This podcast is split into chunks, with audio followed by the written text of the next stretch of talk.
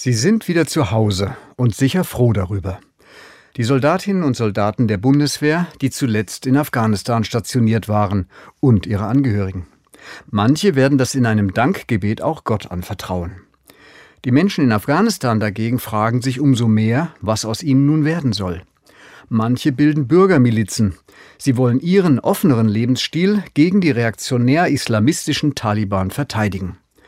Im Norden des Landes haben sich offenbar 1000 Soldaten der Armee ins Nachbarland Tadschikistan abgesetzt, vermutlich weil sie diesen Kampf für aussichtslos halten. Angst um ihr Leben haben nun insbesondere diejenigen, die mit den deutschen und den anderen ausländischen Truppen zusammengearbeitet haben. Die Sorge um sie spielte im Evakuierungsplan der Bundeswehr offenbar nur eine untergeordnete Rolle. Das werden die Menschen in den anderen Einsatzgebieten der Bundeswehr aufmerksam verfolgen und ihre Schlüsse daraus ziehen. Dieses kühle im Stich lassen ist nicht nur ein fatales politisches Signal, sondern auch menschlich fragwürdig. Gut, dass sich manche noch kümmern. Ein Hoffnungsschimmer. Nun beginnt die Rückschau. Was war das eigentlich, neben Brunnen bohren und Mädchenschulen bauen?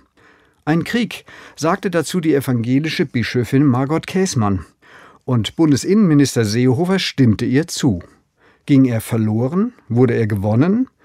Mission erfüllt, sagte Kommandeur Ansgar Meyer bei der Ankunft der letzten Maschine etwas nebulös. Eine hochrangige Person der Regierung war nicht dabei, auf Wunsch der Soldaten und Soldatinnen heißt es.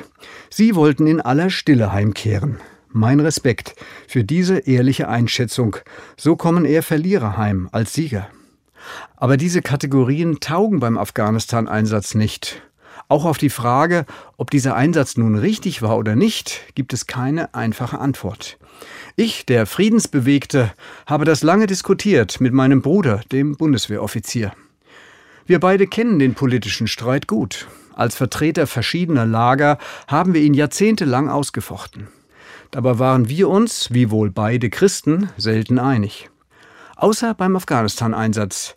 Da fragte er, der stets Bundeswehrloyale, skeptisch, was die Kameradinnen und Kameraden da eigentlich erreichen sollen. Und ich, der Militärkritische, zweifelte, ob man wirklich die Menschen dort dem Regime militanter Islamisten überlassen dürfe. Verunsichert trafen wir uns im Zwischenraum unserer Weltbilder, in der Ratlosigkeit.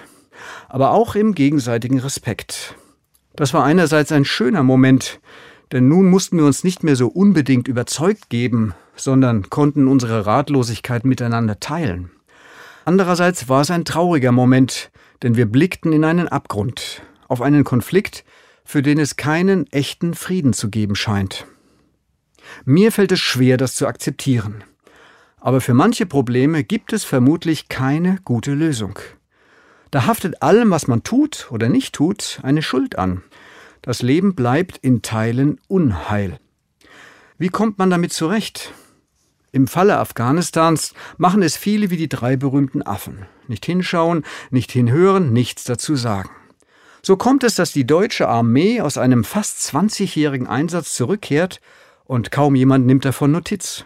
Ich finde das unwürdig. Immerhin, manche versuchen daraus Lehren zu ziehen, das ist sicher gut. Ich als Christ bin in solchen Situationen froh um meinen Glauben. Ein Dilemma kann ich am Ende Gott anvertrauen. Zuerst habe ich natürlich sorgfältig zu erwägen, was besser zu tun oder zu lassen ist. Dafür hoffe ich auf Gottes Geleit und Barmherzigkeit. Das ermutigt zum Hinschauen und zum Handeln, ohne vorher genau zu wissen, in welchem Maße es sich am Ende als richtig oder falsch erweisen wird. Etwas davon wünsche ich den 160.000 Soldatinnen und Soldaten, die in Afghanistan eingesetzt waren, und auch denen, die an anderer Stelle dafür mitverantwortlich sind. Diskutieren Sie mit auf Facebook unter Evangelisch im Deutschlandradio.